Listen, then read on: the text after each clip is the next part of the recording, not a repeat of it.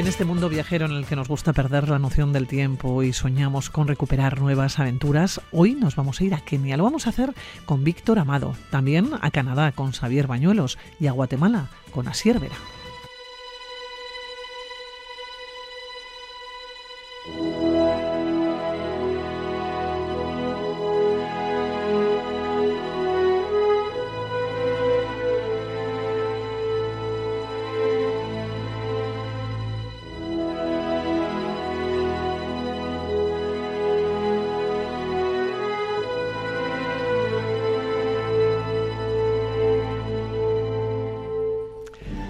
África es uno de esos eh, continentes mágicos del mundo, con una naturaleza que atrapa al turista, con un misterio que deja enamorados a los viajeros. Pensar en África es pensar en muchas ocasiones en safaris y probablemente es pensar en Kenia.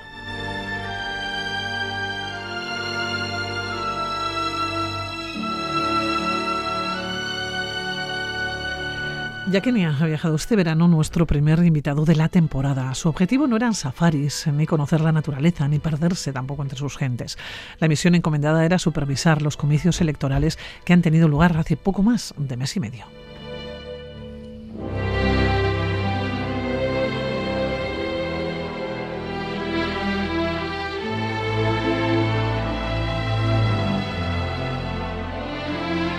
Víctor Amado, profesor de Historia Contemporánea en la Universidad del País Vasco, analista internacional, enviado por la Unión Europea para supervisar, para analizar elecciones. ¿Cómo estás, Víctor? Egunon, buenos días, ¿qué tal? Pues Egunon, buenos días y muchas gracias por tu invitación y es, es, es muy agradable estar aquí en tu programa contigo, o sea que nada, fantástico. Bueno, ya el Yekelag ya se ha pasado todo, ¿no? Sí, bueno, tampoco hay mucho porque hay una, una, hora de más, pero en fin, sobre todo el viaje es larguito, son unas 10 horas, eh, sí, ya se nos ha pasado todo y bueno, pues un poco a... Ya, estamos en el curso, con lo cual no hay, no hay, no hay casi ni solución de continuidad. O sea que... Pero bueno, es eh, una experiencia bonita, un país que ya conocí un poquito, pero que no he podido conocer mucho más.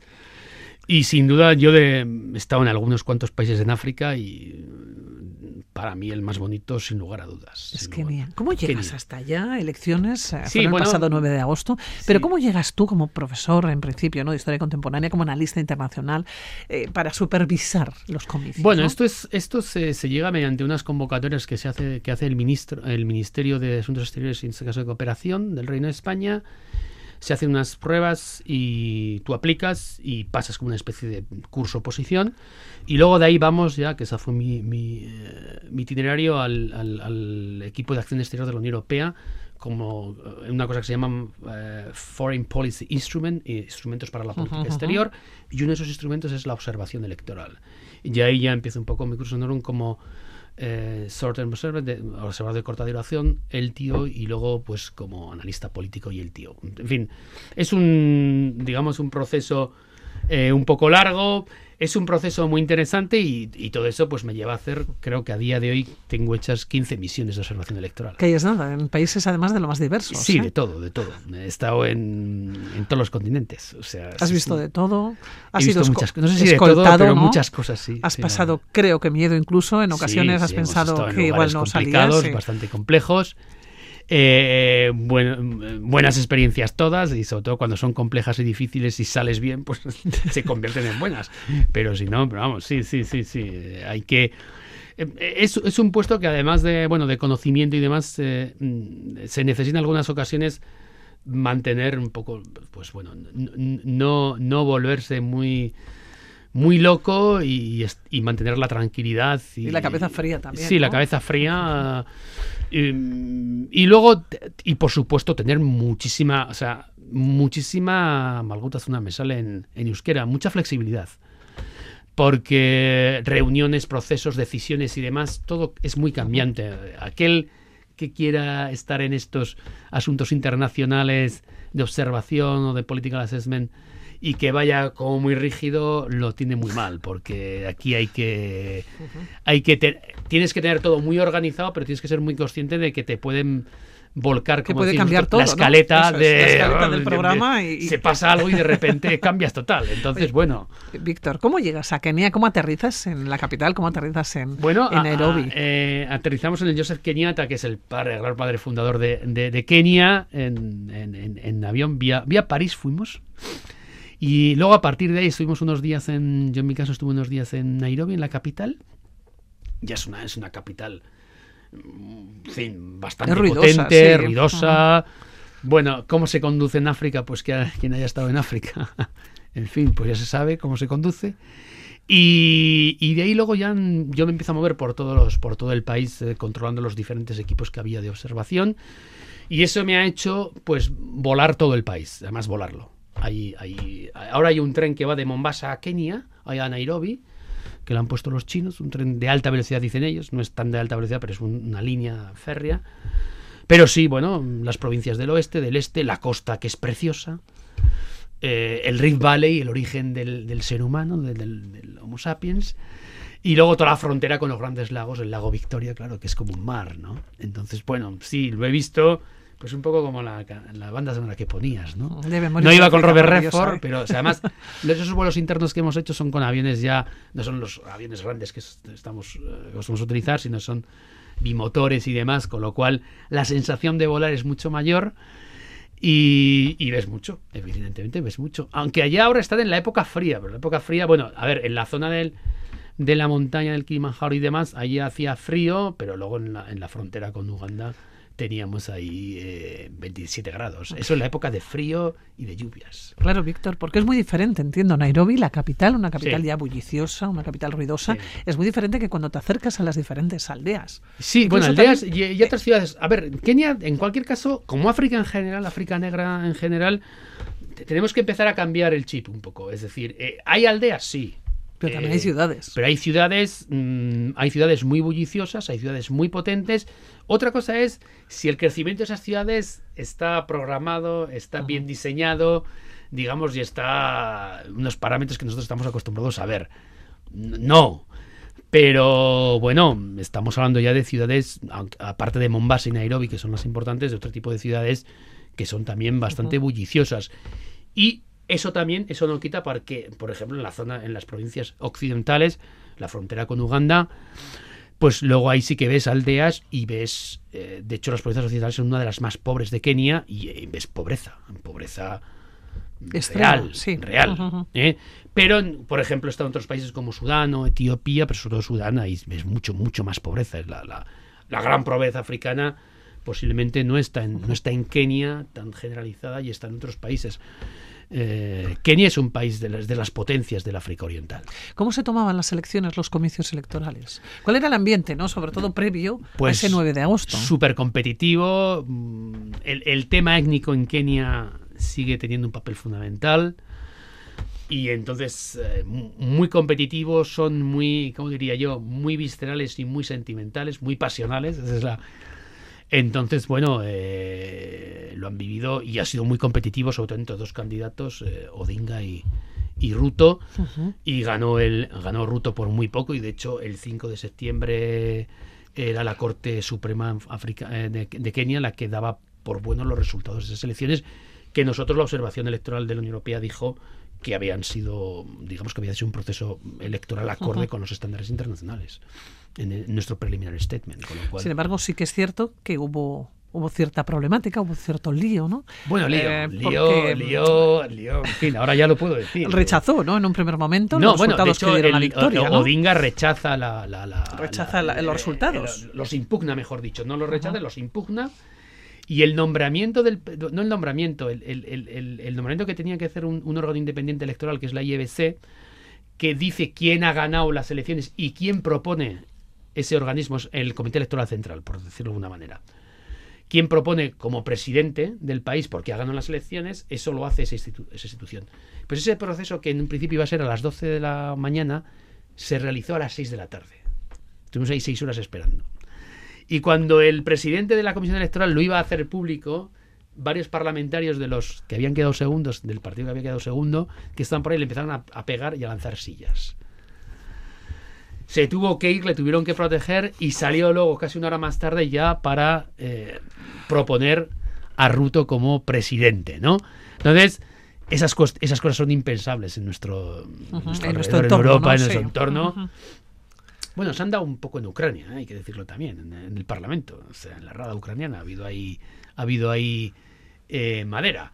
Pero bueno, es algo que no es muy habitual y nosotros no estamos acostumbrados a eso. Entonces, eh, el, proceso está bien, pero hay ciertas cosas que todavía dices, en fin, es, un poco, nos pilla un poco de sorpresa, ¿no? Oye, esa impugnación en, de Odinga en este caso, ¿no? Hacia el candidato, hacia, bueno, ya no candidato, ¿no? El electo. ya, ya, eh, electo y ya a partir de... Sí, sí. ¿Se pensó en algún momento, uno piensa que, que puede haber una guerra civil, un enfrentamiento? No, no, porque estos, estos quedan muy marcados. Hace cinco años casi sucede lo mismo pero eh, hubo bastantes muertos, creo que un millar de muertos en, diferentes enfrentamientos entre partidarios políticos.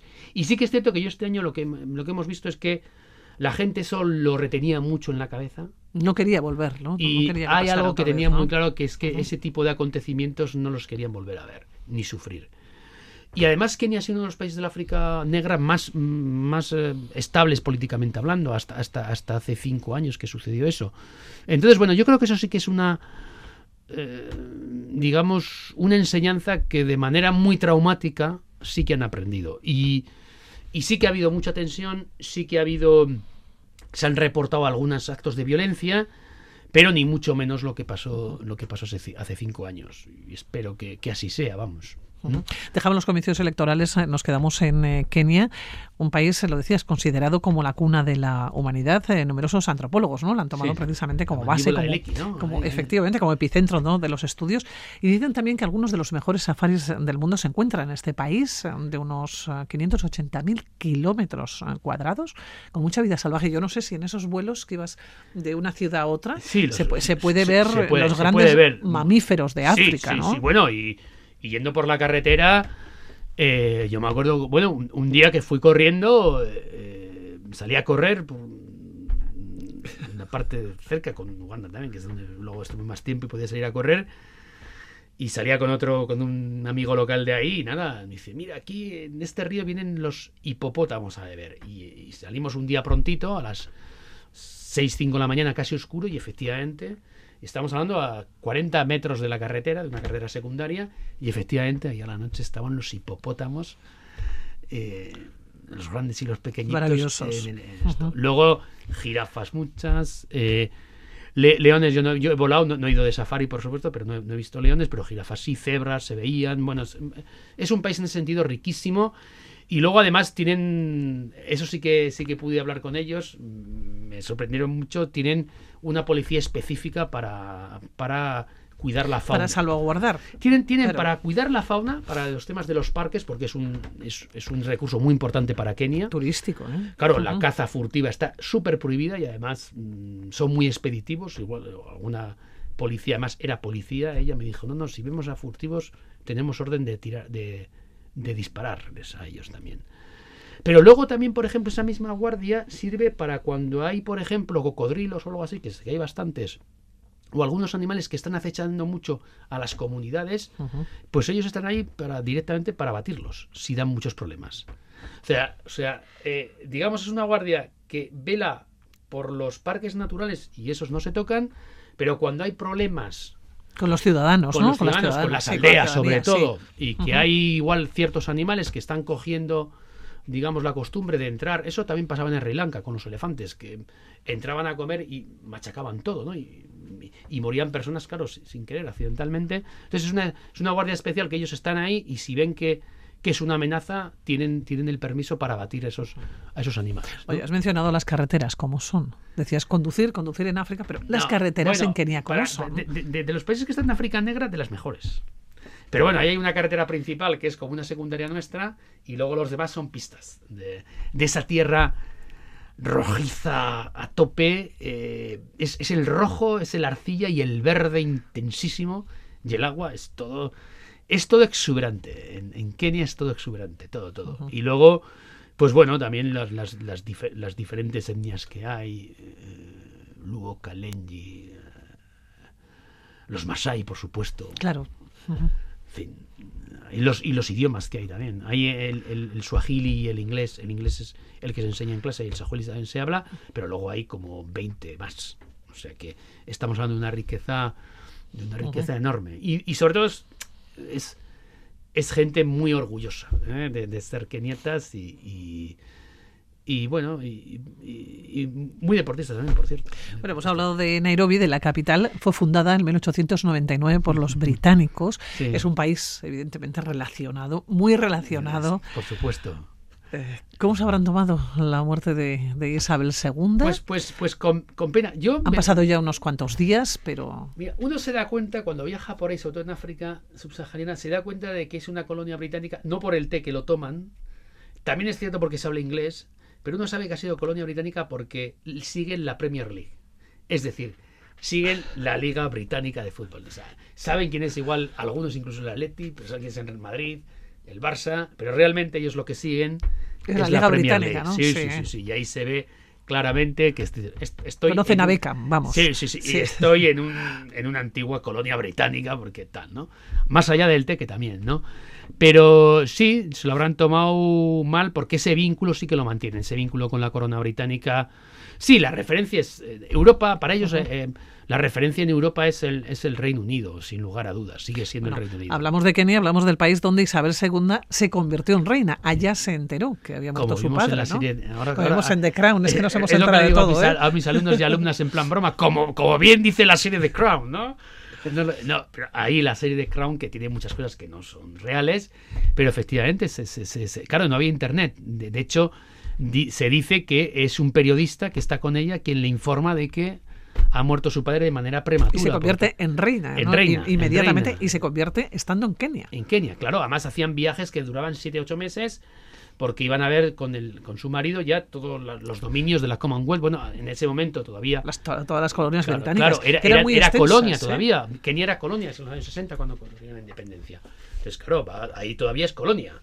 Entonces va, va la reina, en fin, a su territorio. Entonces, eh, sí, la verdad es que es un gran es un gran lugar para irse de, de, con tu pareja a Kenia, a Kenia. lo voy a apuntar lugar. eh sí sí no no tú apunta apunta eh, y ahí se fueron los dos en sus primeros viajes y la verdad es que sí sí ahí se enteró de que la muerte de su padre un de pulmón uh -huh. y demás porque era un, un fumador, fumador empedernido, bueno, sí. empedernido uh -huh. y lo siguiente no entonces, bueno, sí que es, es, es, un buen sitio para enterarse uno que es rey, en este caso reina, ¿no?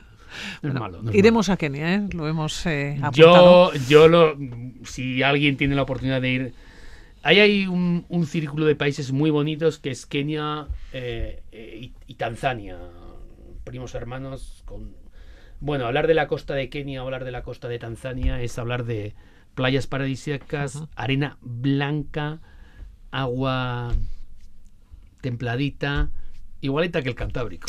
Igualita, efectivamente. igualita, que el Cantábrico. Eh, no con muchas olas, es cierto, pero sí estamos hablando de, uh -huh. de que bajan mareas, ves coral. Además, hay todo un negocio del, del, turismo muy desarrollado y bueno, sí, sí. Y luego es un país, a mí me parece un país muy bonito también para. Eh, con todas las limitaciones que siempre tiene, pero para la gente que es más aventurera, por ejemplo, me parece un muy un país que puede ser interesante y se hace para viajar en bici, por ejemplo. Sí. Es otra opción. Pero eh, tienes que ir muy a la aventura ahí, ¿eh? Pero sí, me pareció un, un país interesante para esos viajes alternativos. Bueno, Roge Blasco seguramente... ¿Seguro? Se, seguro que diría que sí, seguro que diría que sí. Víctor, que nos vamos a tener que despedir. Como siempre, un placer. Te esperamos ah, en más ocasiones gracias aquí en este programa en Aventureros. Contigo, Pili, un placer y hasta la próxima. Cuídate. Vale, gracias a vosotros. Agur, agur.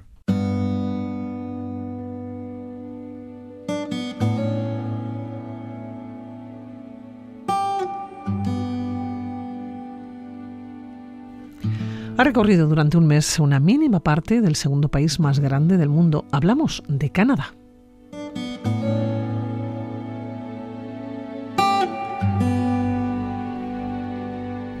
Las rocosas canadienses entre Alberta y la Columbia Británica o las praderas de Alberta en un viaje de trabajo, un viaje de prospección para la expedición naturalista que nuestro invitado y compañero está preparando para realizar en el 2023.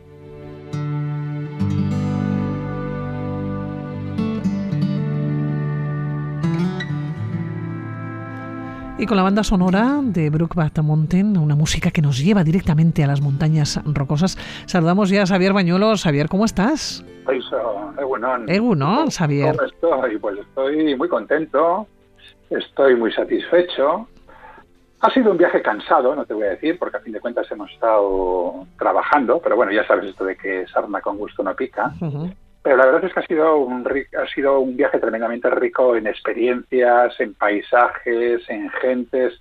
Y fíjate, aunque ya hace, pues no sé, más de 10 días que, estamos de nuevo en Euskal Herria, aún tengo todas las imágenes y vivencias, no sabes, aún ancladas ahí en las retinas y en el corazón porque es que la verdad es un viaje una cosa. ¿eh? Hablamos de un viaje de trabajo, de un viaje de prospección, eh, porque estás preparando una expedición ¿no? para el próximo curso, para el 2023. ¿Qué es un viaje de prospección exactamente? ¿Qué es lo que se hace? Bueno, mira, a ver, el motivo y el origen del viaje eh, tiene que ver con una organización que hay a nivel de ámbito estatal que se llama la EPEC, que es la Asociación Española para, para el Estudio de las Ciencias de la Tierra. Y cada dos años, cada dos años, eh, realizan una, expedición naturalística que es a la vez un curso de geología in situ sobre el terreno. Y la suelo, la suelo organizar yo a distintos sitios del mundo, ¿eh? porque llevo organizadas ya unas cuantas. Islandia, Tanzania, Noruega y Svalbard, Hawái, eh, el medio oeste norteamericano en Estados Unidos, Kirguistán. Y bueno, ahora la próxima será, bueno, próximas en realidad, porque van dos seguidas, una que va a Canadá y otra que estoy también preparando para Israel. Entonces, claro, para organizar, digamos, la expedición, porque esto es un viaje, eh, un viaje ad hoc hecho para la A medida, ¿no? Eso es, y para toda la gente que se quiera apuntar eh, y que le interese la geología y la naturaleza, ¿no? La, la, naturaleza en general, la geología en particular. Entonces, lógicamente, para preparar todo esto, hay que empezar eh, bastante con bastante antelación. Yo, de hecho, este viaje, bueno, cada una de estas expediciones me cuesta entre año y medio, dos años el organizarlas, porque hay que tener muchísimos, muchísimos factores en cuenta. Date cuenta que tenemos que entrar en contacto con universidades del país de destino, en este caso eh, de Canadá, con, también con profesorado y asesores de, del país, también de aquí, del País Vasco, tal. Vamos con un profesor que será quien se encargue de impartir, digamos, las clases sobre el terreno. En fin, es muy complicado, es bastante complejo. Y una de las cosas que se hace es un viaje de prospección. ¿Qué es un viaje de prospección? Pues un viaje de prospección básicamente consiste en ir al terreno en el que vas a realizar el viaje y controlar todos los factores que son necesarios para que todo vaya bien pues tienes que hacer un primero un recorrido, diseñar un recorrido, pero claro, tú lo diseñas sobre el papel, incluso aunque hayas estado ya allí previamente en otras ocasiones, lo diseñas sobre el papel, pero claro, el papel lo soporta todo. Entonces luego tú tienes que ir allí primero, pues para ver si los lugares que se han elegido para visitar son pertinentes, son adecuados, porque puede haber un sitio muy bonito, pero que igual desde el punto de vista de los objetivos del viaje no lo son y entonces lo tienes que descartar. O tienes otros que son muy poquito conocidos, pero que son tremendamente bonitos o que son muy adecuados. Y que se pueden incorporar de alguna manera, ¿no? Eh, al viaje. hay que medir, eh, hay que ver los recursos que hay sobre el terreno, los alojamientos, la forma de transporte, en fin, todo lo que es la medir, digamos, todo lo que es la organización del viaje. Esto lo haces, normalmente yo lo hago un año antes, para durante luego todo el resto del año ajustar el recorrido a lo que hemos visto, visto allí y que luego cuando llegue el viaje todo vaya lo rodado o lo más rodado posible. ¿Dónde llegaste? Vamos a hablar de este, de este viaje de Canadá. ¿Dónde llegaste y dónde comienza esta expedición? Pues mira, lo que nosotros hemos hecho ha sido un recorrido circular, pero lógicamente tú cuando haces un viaje de prospección normalmente tomas más tiempo de lo que después va a ser la expedición, porque tienes que ver muchas cosas y tienes que descartar algunas, incorporar otras, porque muchas veces llegas allí y un ranger te sugiere que tal cascada o tal formación es eh, geológicamente muy bonita y que no va nadie que tienes que ir y tal, y entonces la incorporas, en fin. Pues nosotros hemos ido 28 días, aunque después la expedición dure más o menos unos 17. Hemos hecho un recorrido circular desde Calgary hasta Calgary, eh, digamos que hemos llegado hasta la frontera con Montana en Estados Unidos, después hemos subido hacia el norte hasta Edmonton, recorriendo todos los parques nacionales que hay, un rosario de parques nacionales absolutamente increíbles que hay en las rocosas canadienses, en el límite entre Alberta y, la Columbia Británica, y de allí de nuevo hemos, hemos bajado por las Badlands a, a, Calgary. Oye, ¿cuántos kilómetros habéis hecho andando, pues, no? Y de caminata. A ver, eh, en coche hemos hecho 7.000 kilómetros y a pie nos hemos pegado entre 150 y 200 kilómetros de caminata en todo tipo de terrenos, desde montaña a llanuda, pasando por glaciares, lechos de ríos, pero bueno, sobre todo subiendo y, bajando montañas, ¿no? Vamos, ha sido absolutamente espectacular, porque hemos hecho ocho parques nacionales, Waterton Lakes, Kootenay, Glacier, Yoho, Mount Revelstock, Jasper, Banff y Elk Island, casi todos declarados Patrimonio de la Humanidad.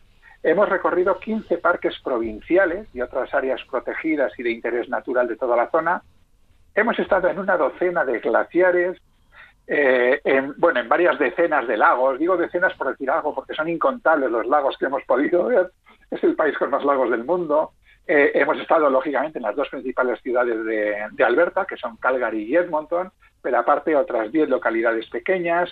Y luego nos hemos hartado a ver fauna hemos visto montones de, mamíferos sobre todo y de especies de aves, yo qué sé, 12 osos, entre osos negros y pardos, hemos visto muflones de las rocosas, guapitis, ciervo rojo, ciervo de cola blanca, alces, marmotas, perritos de las praderas, timuc, ardillas... Pero que no nos queda ni un animal, cabras de las coyotes, castores, ratones, qué sé yo. Y eso por no empezar con las aves.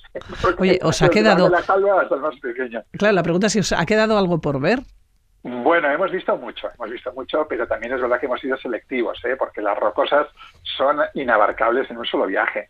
Aparte que este es un viaje con objetivo, digamos, ¿no? de ir a localizar lugares con interés natural y geológico, ¿no? Entonces sí, nos quedan muchísimas cosas por ver, ¿no? Hay caminatas muchas, mucho más largas que no hemos hecho y más duras, porque claro, tú tienes que adecuar los treks que vayas a hacer, tienes que adecuarlos al perfil de gente que va a ir. Eh, hay puntos que no hemos visto simplemente porque no, no da tiempo para todo y hay que elegir. Eh, y luego, pues, por ejemplo, en animales, hombre, no hemos, no hemos tenido la suerte de ver un puma, que a mí me hubiera encantado, o el lobo de, Canadá. Eh, hemos visto cabras de las rocosas, pero me gustaría ver una más cerca. Esa, eh, para la siguiente, Xavier. hay, que dejar, hay que dejar tiempo también, ¿eh? Sí, sí, sí, sí. No, no, yo no tengo prisa, además. Si no estado, ya lo veremos. Xavier, habías estado ya en Canadá. Pues, hombre, había estado, pero de manera casual. ¿eh? Y en realidad había estado en una escala que hicimos precisamente preparando otro, otra de estas expediciones, la que hicimos a Hawái, teníamos ocho horas de escala en Vancouver y aprovechamos para, para ver la ciudad y recorrerla, ¿no? ¿Se puede decir que había estado en Canadá? Hombre, en su estricto sí, pero ocho horas en una ciudad, la verdad, dan para lo que dan, ¿no? Que no es mucho, por muy observador que seas. Pues lo justo para hacerte una idea muy general y no mucho más allá, pues de los límites de la propia ciudad. Ahora sí, ahora hemos estado un mes inmersos de lleno en el país y hemos tenido la oportunidad no solo de disfrutar además de las maravillas naturales, que son abundantes, o sea, son muchas, son incontables, sino también de estar en más ciudades, en más localidades, en más localidades y sobre todo de estar con la gente. ¿Cómo, es, la gente en Canadá? Eh, ¿Cómo es la gente en Canadá? A ver, pues la gente es muy amable, eh, es muy cortés, eh, se parecen a los norteamericanos, pero son un poquito más british son un poquito más formales, ¿no? Pero así todo eh, es gente muy alegre. Siempre tiene la, sonrisa en la boca, ¿no? Es, eh, es, le da la apariencia de sociedad feliz, no sé cómo decirlo. Y luego, aparte, es gente también como los norteamericanos, ya como los estadounidenses, son gente muy comunicativa, es gente de conversación fácil, muy dados a preguntar, a curiosear sobre ti, ¿no? Te interpelan en, en, casi en cualquier lado, ¿no? Enseguida te hablan eh, aparte que, bueno, yo la verdad es que la apariencia que, doy, bueno, tanto yo como mi hermano que ha sido el que me ha acompañado y que ha estado haciendo las, las veces de, ayudante, porque normalmente en esos viajes solemos viajar dos personas porque es mucho trabajo para una sola, eh, pues perfectamente dábamos el pego de ser de la tierra. Sí, sí, pues, sois grandotes, sí. Entran en inglés, tal, ¿no? Ese es, pero fíjate, es curioso porque a mí siempre me parece que, que tienen no solamente los canadienses, se pasa con otros países de, incluso de Latinoamérica también, que tienen como un puntito adolescente, ¿no sabes? No es que sea gente cándida, eh, pero no tienen ese resabiado europeo, no sé cómo decirte, ¿no? De aquí estamos nosotros que tenemos eh, dos mil años de historia. Que lo sabemos todo, ¿no? ¿no? No, en ese sentido es, es un país muy joven y se nota. ¿no? Es un país muy joven que está todavía construyéndose, que está todavía haciéndose. Y luego otra cosa que me ha gustado es que es un país muy multirracial, es decir, se ven gente de muchos países del mundo, sobre todo vinculados a la Commonwealth. Se nota que ha sido colonia británica en este sentido. Y es, es multirracial, pero tampoco no muy mezclada y no me atrevería a decir si multicultural en el sentido de que las distintas personas que pueden provenir de culturas distintas las siguen manteniendo, porque una de las cosas que notas cuando vas a otros países donde hay chinos o donde hay, eh, bueno, chinos, eh, pues no sé, imagínate en Estados Unidos, pues no son chinos, son, son norteamericanos, que ya igual son de segunda o tercera generación, pero muchas veces conservan su cultura, su idioma. Aquí no, yo solamente he oído prácticamente hablar inglés, ¿no? Hay a, gente que claramente, eh, pues, eh, o bien de primera o de segunda o de tercera generación provenían de Pakistán o de la India o tal, casi todo el mundo hablaba, hablaba inglés, ¿no? Pero sí que es verdad que me ha parecido, por ejemplo, un poco más mixta que, que lo que es Estados Unidos, ¿no? Un poquito más, más, más mezclada. Oye, para moverte por allá, por ejemplo, ¿cómo son las, las carreteras? ¿Es fácil? Conducir? Ahora, si en algún sitio es fácil conducir, es en Canadá. O sea, tú, date cuenta que la mayor parte del país es muy llana. Pero te estoy hablando de que tienes, nosotros hemos hecho rectas, sobre todo por las zonas de las praderas de Alberta. Ya no te digo nada, también si vas a provincias como Saskatchewan o tal, de 100 kilómetros. Y eran pequeñas. es decir, que Sí, es muy fácil conducir. Aparte que es un país muy poquito poblado, con muy poca con muy poca densidad de población, con lo cual el tráfico, salvo que te acerques a las ciudades, y aún así en las ciudades es poco. Con lo cual conducir es sumamente sencillo. Sí es verdad que tienen unas normas de tráfico diferentes a las nuestras, varían en algunas cosas, pero bueno, si has tenido, por ejemplo, la eh, la oportunidad o de, conducir, por ejemplo, antes en Estados Unidos, pues son, son muy parecidas, ¿no? Entonces, pues bueno, enseguida te, te haces ahí. Pero sobre todo, ya te digo, es muy fácil de, de conducir. Luego las infraestructuras en general pues son buenas, son, son muy buenas. ¿no?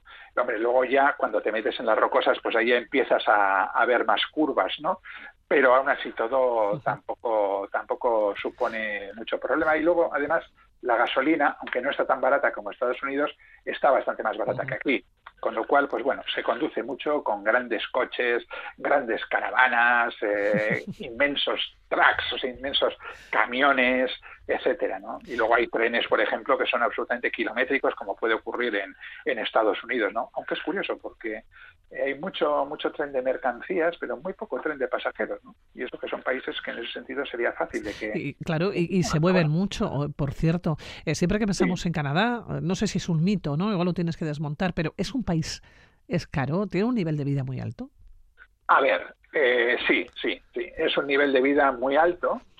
Eh, es, un, es un país donde no falta el trabajo.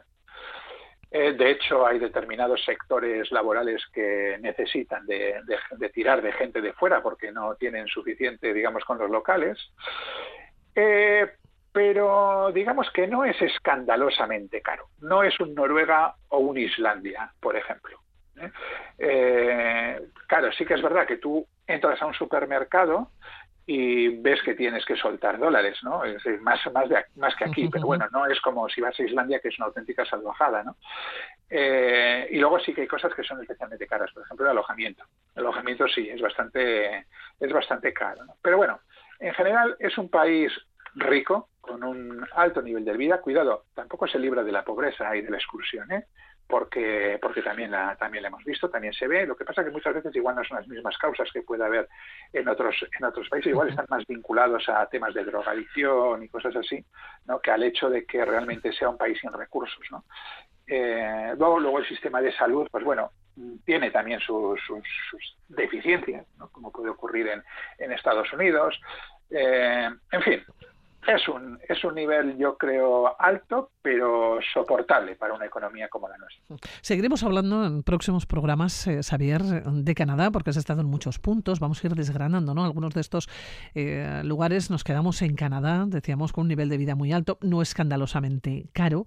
Eso sí, hay que soltar el bolsillo y el dólar es la moneda, ¿no? Eh, el dólar canadiense, ¿eh? que está más bajo que, que el dólar americano. Venga, pues así nos quedamos con el dólar canadiense, que nos vamos a despedir, Xavier, que te esperamos otro día.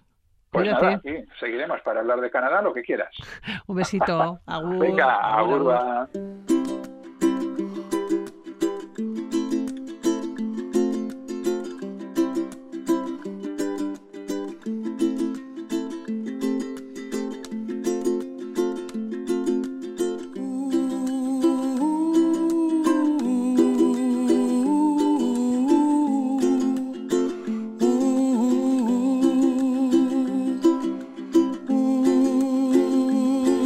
El verano lo ha pasado recorriendo México y Estados Unidos, eh, Texas, Minnesota, Nueva York y Carolina del Sur.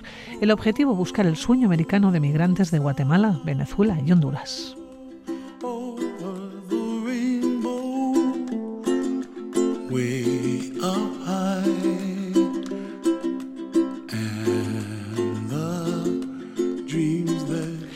Dos meses en los que ha compartido suelo con una familia de Venezuela que llegó a Nueva York tras cruzar el río Bravo. Ha vuelto a casa, ha vuelto a Guatemala, al lugar que se ha constituido como su hogar en los últimos años.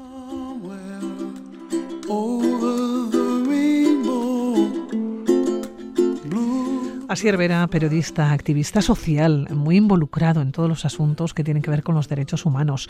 Asier, ¿cómo estás? Bienvenido. ¿Qué tal? Pues un placer, como siempre, estar en Radio Victoria. Muy bien, estamos muy bien. Así es, dos meses por tierras mexicanas y estadounidenses. Eh, ¿Por qué decidiste seguir a las personas que formaban parte de la caravana de migrantes? Porque todas ellas buscaban ese sueño americano. ¿Por qué? Pues porque eh, Guatemala, que es donde yo vivo, es un país que exporta a miles de, personas eh, migrantes, ¿no? cada año con la eh, circunstancia de que Guatemala es un país de paso también, no solamente expulsa a personas hacia Estados Unidos, sino que por aquí pasan muchas personas, ¿no? Eh, de, todo el mundo, hasta incluso de, África. Entonces, en el 2018 eh, se originó esa gran caravana con 7.000 personas que fueron hacia los Estados Unidos. Luego, poquito a poco, ha habido otras caravanas que pues, han sido abortadas en México, también en Guatemala, antes de llegar a Estados Unidos. Pero en esta ocasión hubo una nueva caravana, eh, la inmensa mayoría conformada por personas de, Venezuela, que, les dieron un salvoconducto en México de 30 días, algo muy extraño, para que pudieran atravesar México, llegar al Río Bravo y llegar a Estados Unidos, ¿no? Entonces, cuando yo me enteré, mi idea era pues eh, ir hacia México, hacia Chiapas, que hace frontera con Guatemala, estar unos días recogiendo algunas historias y regresarme. Bueno, pues la aventura se convirtió en en dos meses, porque allí pues conocí una familia de Venezuela y comencé a acompañarles, ¿no? A hacer todo el viaje de México hasta el Río Bravo, viendo a ver si podían pasar o no. Pues efectivamente pasaron, llegaron a la ciudad de Nueva York y pues ahora se encuentran eh, viviendo en Nueva York, ¿no? En, Brooklyn. Es algo pues eh, increíble, pero que, que lo consiguen. Eh, los sueños de estas personas venían desde Chile habían recorrido todos los países desde Chile hasta llegar a Nueva York con una bebé y con, tres niños eh, pequeños. Eh, eso para mí pues fue muy impactante, ¿no? Así es, ¿cómo, han sido, ¿cómo han sido estos dos meses? Porque el objetivo estaba claro, ¿no? Era acompañar o saber, ¿no? Si estas personas lograban encontrar, ¿no? Los sueños eh, que andaban buscando. Para ti, ¿cómo han sido dos meses? Porque tú llegas a México, tú llegas a Estados Unidos. Tú también eres un emigrante. Sí, un poco, un poco sí, ya hasta me confunden con, con migrante cuando, pues cuando voy con las caravanas, ¿no? Paso desapercibido absolutamente. Eh, vamos, eh, es así, porque mm, al final, pues eh, tú vives con ellos, compartes con ellos y, viajas con ellos, ¿no? La gran diferencia es que cuando llegamos a las fronteras, pues mientras ellos, por desgracia, tienen que cruzarla de manera irregular, yo la tengo que pasar, evidentemente, con mi pasaporte por la frontera de manera regular, ¿no? Para no tener eh, ningún problema. Además, yo tampoco voy a solicitar asilo, es decir, yo no tengo ninguna intención de, emigrar hacia los Estados Unidos, hacia, hacia México, ¿no? Que es una pregunta que siempre me hacen los migrantes, ¿no? Bueno, ¿y tú, tú te quedas? Digo, no, no, yo no me quedo, regreso. Además, yo regreso a Guatemala, que es algo que ellos no entienden, porque ellos huyen de estos países, ¿no? Entonces yo regreso al, al, país, uno de los países de los que ellos huyen, ¿no? Porque mis circunstancias son absolutamente diferentes y no tienen eh, nada que ver, ¿no? Eh, son intensos, son dos meses muy intensos, donde evidentemente no sufres lo que sufren ellos, pero bueno, sí que pues llegas a dormir en la calle, llegas a comer pues las comidas que les dan, em, llegas a, a, ser asaltado también por policías mexicanos en el viaje. En un viaje, pues eh, los migrantes fueron asaltados hasta siete veces por la policía mexicana que les bajaron, les obligaron a descender del autobús para asaltarles, directamente para exigirles dinero para continuar con el viaje, ¿no? A mí solo me eh, exigieron bajar en la primera vez. Como vieron que era un periodista, eh, ahí se lo pensaron. Y ahí no les quitaron el dinero. Pero en los seis viajes siguientes, las seis paradas siguientes de la policía, policía por decir algo, porque muchos son del, crimen organizado, ya a mí no me bajaron. Porque al parecer, según decían los migrantes, claro, dieron aviso de que iba un periodista arriba y, hacían bajar a todos los hombres del autobús, menos a mí, que yo me quedaba arriba, ¿no? Y cuando ellos regresaban de, en plena madrugada, de haber estado en la calle, haber sido asaltados por la policía, venían con caras eh, tremendas porque me decían ya nos han quitado más y nos han quitado más y nos han quitado más y cada vez tenían menos dinero no eh, un viaje duro y incluso se pasa miedo también claro. Has dormido en la calle se ha pasado miedo hablabas de México pero cuando llegas ya a Estados Unidos en Texas Minnesota Nueva York y Carolina del Sur cómo ha sido ese viaje cómo ha sido esa estancia has llegado a dormir en el suelo también en la calle? Eh, bueno, ha sido muy, ha sido muy intenso. He llegado a dormir en un, en un hotel, pues, con, con, drogadictos en, en, Nueva York, porque, bueno, o sea, el nivel de inflación que hay en Estados Unidos yo no me lo esperaba. Eh, es tremendo. O sea, los precios son desorbitados.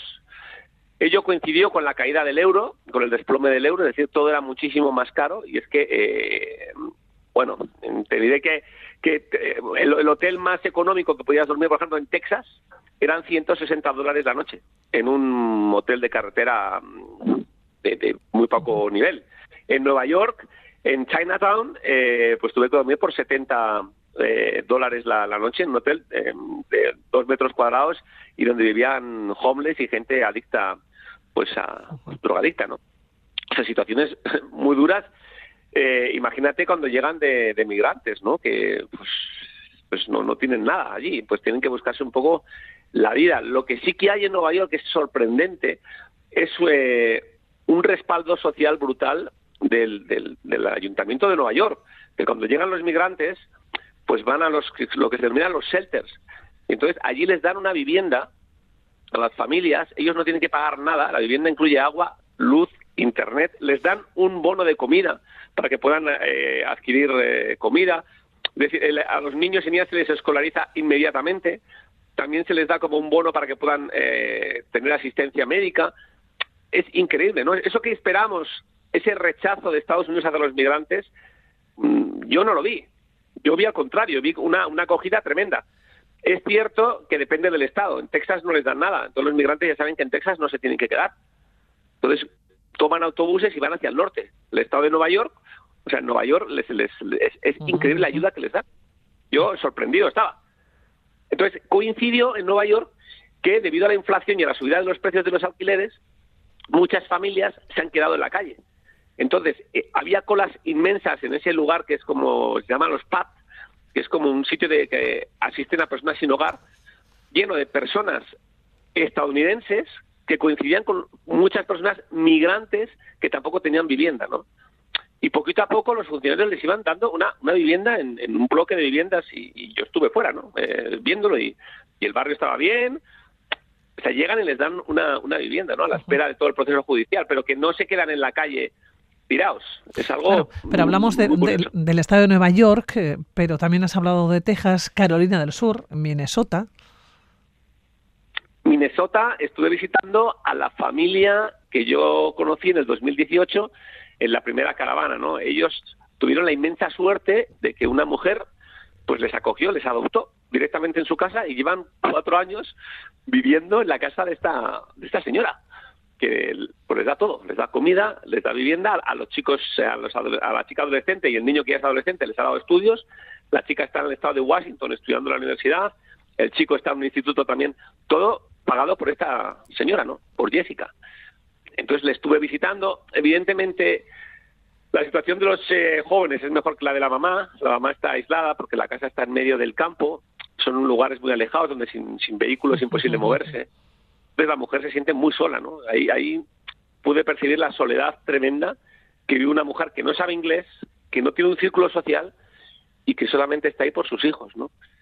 De ahí dimos el salto hacia, mm, hacia Carolina del Sur, donde había otras familias que yo conocí en la caravana del 2018, de tres adolescentes, yo las conocí siendo niñas, ya son adolescentes y bueno, una situación muy dura de las adolescentes, cero adaptadas a Estados Unidos, eh, pasando depresión, pasando problemas psicológicos y, mucha soledad, mucha soledad, porque no, no encuentran su lugar, ¿no?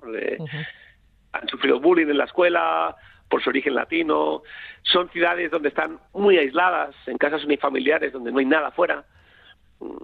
Es tremendo, es, es tremendo. Yo las vi mal. O sea, Así ¿a, ti, qué sensación, sí, qué sensación eh, tuviste, ¿no? ¿Con qué sensación te quedaste después de haber viajado, después de haber visitado ¿no? diferentes estados, de ver cómo viven? Porque ellos buscaban sus sueños, ¿no? Ellos migran por sus sueños. Claro, la pregunta es si lo que tú buscabas también era si los consiguen o los han conseguido. ¿Lo han hecho? Mm, es que yo no creo que consigan ese sueño que, con el que aspiran. Sí que creo que consiguen dólares, consiguen tener dinero. Su objetivo de la mayoría de los que entrevisté en, en Nueva York, entrevisté a mucha gente guatemalteca, su objetivo es volver a su país y construirse una casa, tener una casa en su país y volver a sus orígenes. Todos dicen que están temporal en Estados Unidos. El problema es que habitualmente ya nunca más regresan. Su sueño es ese, ¿no? Primero sueñan con ir, y cuando están allí sueñan con regresar y construirse su casa y tener una estabilidad ¿no? en el país de origen. Pero el dólar es adictivo, el dinero es adictivo. Entonces, eh, cuando empiezan a ganar dinero, dinero, dinero, dinero, no van a volver a su país, donde van a ganar muy poco dinero. Entonces ya van construyendo su vida ya, que está en torno siempre al dinero y, a poseer. Pero no, yo no veo esa felicidad, no veo que encuentren una estabilidad emocional allí están explotados, mil horas trabajando mm, para pagar miles de dólares de alquiler cada al, mes, porque todo es carísimo. Entonces es como la mm, pescadilla que se come la cola, ¿no? Ellos quieren ahorrar, pero no pueden ahorrar, pero es verdad que tienen dinero. Las chicas pues tenían sus iPhone y tenían sus relojes con internet y tenían su ropa. O sea, que notas que han progresado económicamente, pero no hay más.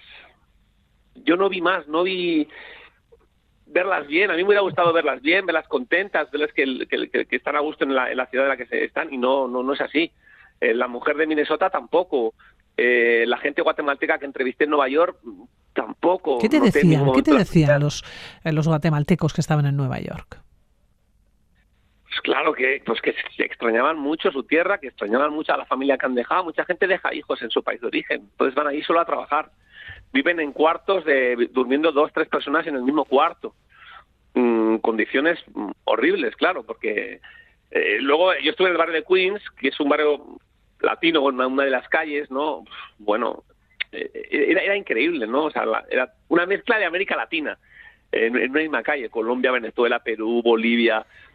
Era, era increíble la, la cantidad de gente latina que está allí desarraigada absolutamente y como están tan desarraigados, buscan esos pequeños huequecitos donde se sienten de su país.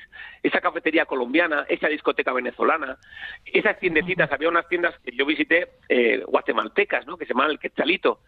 El quetzal es la, el ave nacional de aquí de Guatemala, ¿no? Con las banderas de Guatemala, la comida de Guatemala, los mismos productos que se venden en Guatemala. Es decir, ellos se van, pero su vínculo sigue totalmente unido al país del que salieron y quieren regresar todos me decían, no, aquí estamos tres años. No, no, tres, cuatro años y nos vamos, ¿no? Y eso no va a suceder. Porque la familia le reclama las remesas, el dinero, y ellos tienen que generar dinero. Son máquinas de generar dinero. Pero su felicidad la dejan en, su país. No, no, es muy difícil ser feliz en, en un país tan duro como Estados Unidos y más en una ciudad tan dura como es Nueva York, ¿no? Con el miedo siempre, la espada de Damocles, la deportación porque todos, la, inmensa mayoría llega de manera irregular y no, no hace los trámites en la corte para pedir asilo, ¿no? No, no, ellos llegan con un coyote, eh, se cuelan en Estados Unidos y allí viven hasta que tengan un error, eh, cometan un delito y puedan ser detenidos y deportados, ¿no? Y si no cometen ningún delito, pues no les va a pasar nada, porque normalmente pues no les van a deportar. Así es, ¿cómo volviste? Eh, ¿Cómo volviste tú a Guatemala? Bueno, eh, pues uno vuelve triste porque yo, pues eh, a las niñas que conocí en la caravana, que pues eh, te diré que cuando estaba en la caravana la gente decía que eran mis hijas, ¿no? del vínculo que tenía con ellas, pues yo vine, vine triste, claro, porque a uno le duele. Se están, pues, ya están jugando con las drogas, hay mucho acceso a las drogas en Estados Unidos. Por desgracia, los adolescentes son los primeros que caen en las drogas y encima eres eh, muy vulnerable porque estás en una, ciudad que no conoces, en un país que no conoces. Eh, bueno, pues eh, ya pues tienen ese juego, ese acercamiento a, las drogas. eh, muy depresivas, muy aisladas en su casa, solo con el teléfono las 24 horas. ¿no? Las, yo fui 10 días allá a Carolina y no pude, o sea, interactué, pero no todo lo que yo hubiera querido con ellas, ¿no? Estaban muy aisladas, ya no, no, no les veía ilusionadas. Y uno, claro, uno llega triste porque, bueno, pues les, les, tiene cariño, ¿no? De, de, de, cuatro años que las conocí, siendo unas niñas jugando, ya las ves ya unas señoritas que no, no ves ese, ese brillo en sus ojos, esa felicidad. Y todas las tres me dijeron que se querían regresar, eh, dos a Honduras y una a México porque era mexicana. Sí o sí, que ellas se quieren regresar y que ellas no son felices en, en Estados Unidos. Bueno, Asier, tú estás pues, en Guatemala, tú eres eh, feliz. Es una decisión, ¿no? Sí, en particular, sí, yo, yo... dejaste, dejaste Vitoria, te veré dentro de unos meses seguramente aquí, que volverás en, en diciembre, ¿no? Sí, sí, siempre. Yo, mi casa tengo que volver eh, pues para ver a mis padres, a mis amigos y esa visita obligada a Radio Vitoria, ¿no? Que me hace pues, siempre. Bueno, pues así Vera, que te vamos a dejar en Guatemala, que darte las gracias, como siempre, por atender la llamada de Radio Vitoria. Seguiremos charlando, cuídate mucho. Igualmente, un, un fuerte abrazo pues para, para Gasteiz y cuidaros eh, todos y todas mucho. Un abrazo.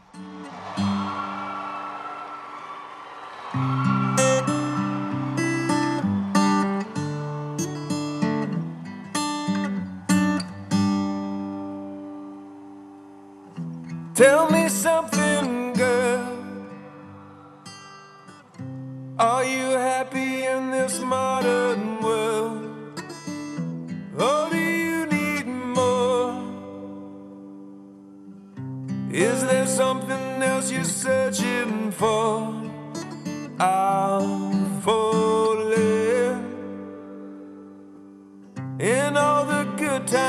Nos vamos acercando a las 10 de la mañana, dejamos el mundo de la aventura. Volveremos la próxima semana con más aventuras. Llegan las noticias en Radio Vitoria.